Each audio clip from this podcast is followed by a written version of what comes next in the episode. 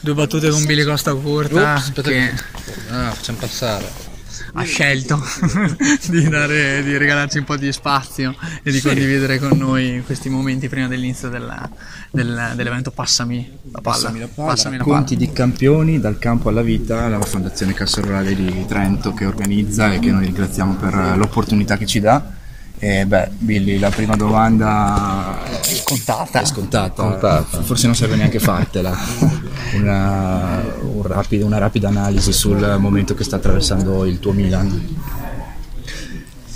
Beh, ehm, sono praticamente ehm, situazioni che chi è passato da, diciamo, da, da quello spogliatoio e da quel eh, diciamo, da quell'ambiente può, può capire un pochino di più nel senso che eh, c'è sicuramente bisogno di pazienza è chiaro che probabilmente non ci si aspettava dopo eh, comunque tre mesi di essere in una situazione del genere e questo sorprende perché uno si aspettava che ci fosse un pochino probabilmente più di, di amalgama soprattutto per la squadra perché sai una volta che tu pensi al mercato ti viene subito in mente che questa è una squadra che dovrà arrivare in Champions.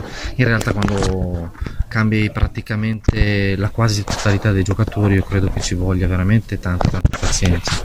Però sono anch'io un pochino perplesso sul fatto che sia un pochino più complicato di quello che immagino tutti eh, eh, avessimo pensato praticamente solo tre mesi fa insomma.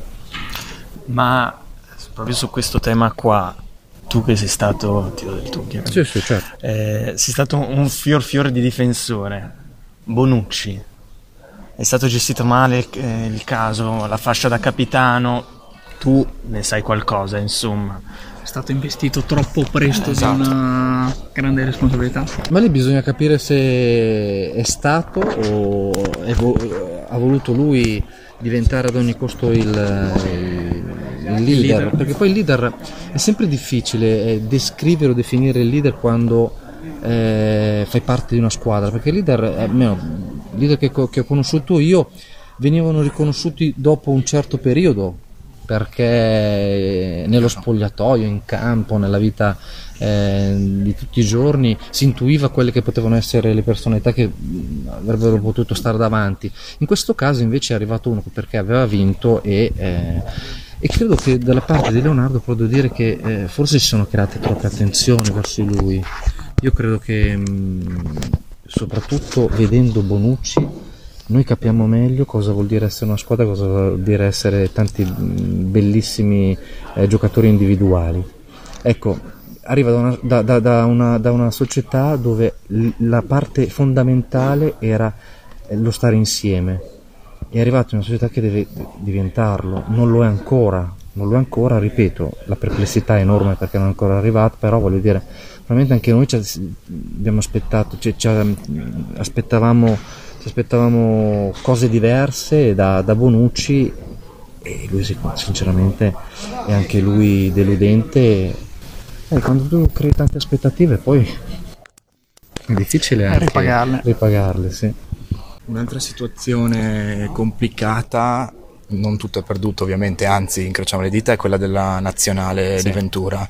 Come la vedi in ottica mondiale, siamo nella stagione appunto di, di Russia 2018 e secondo te questa nazionale dove può arrivare?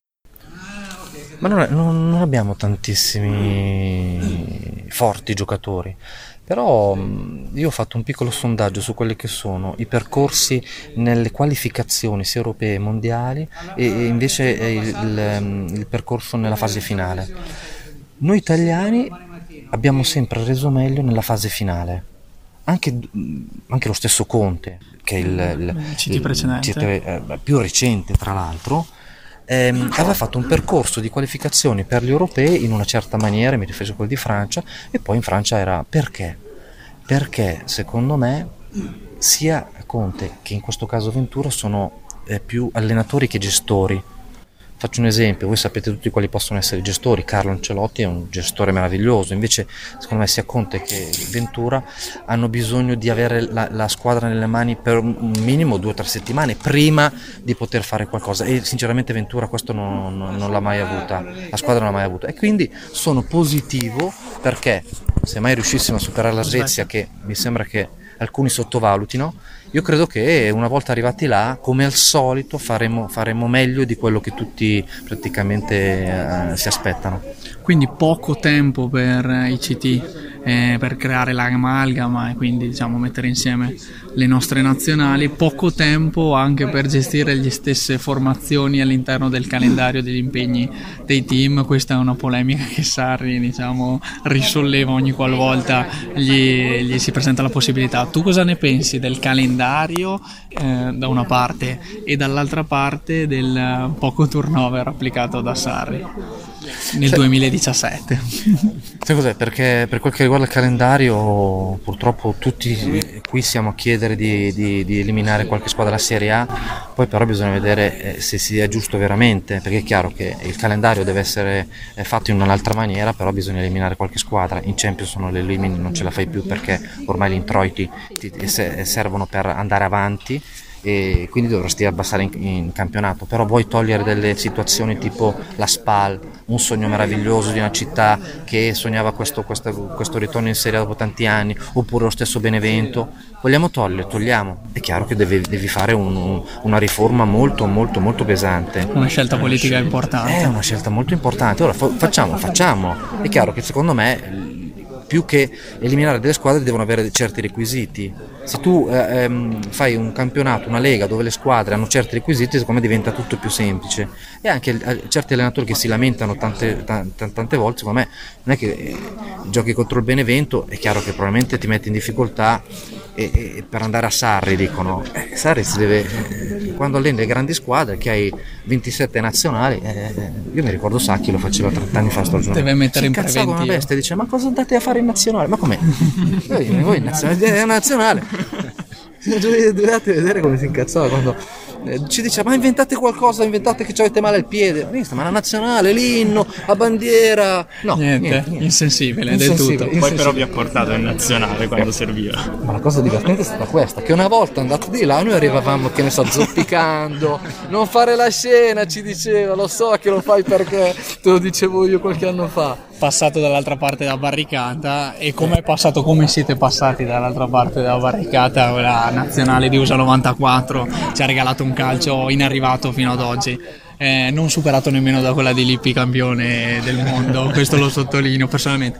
E se dovesse essere mondiale, non sarà l'Italia di USA 94, ma in quanto a, eh, diciamo, mondiale, eh, sì, diciamo, in quanto a percorso mondiale potremmo usare si è infortunato il tuo collega Baresi sì. nello scorso, quindi sì. avevamo le attenuanti anche quel mondiale lì. Guarda, io credo che se mai dovessimo vincere il, metti, il campionato, è chiaro che sarebbe un colpo veramente di fortuna perché ci sono veramente 4-5 squadre che sono molto, ma molto più avanti di noi. E quindi credo che sia veramente un sogno. Poi puoi vincerlo, ma in realtà quello non ti deve togliere l'obiettivo che deve essere di una crescita del calcio italiano cioè, io ho paura che vincendo il mondiale uno dice no, ma vedete che siamo forti così. No, no. Allora, forse, forse, forse per poter crescere, e secondo me Conte è stato bravissimo in questo perché ha fatto vedere che con il lavoro, con il, in particolare il lavoro, ma, ma, anche con la coordinazione di tutti, di, di tutti i, i protagonisti, si possono fare delle bellissime cose. Il calcio italiano è cresciuto, sono andato a vedere l'Under 21, è cresciuto l'Under 20, è arrivato insieme sono obiettivi perché quando è arrivato Sacchi in nazionale, mi sto riferendo a qualche anno fa, ha portato questa nuova mentalità.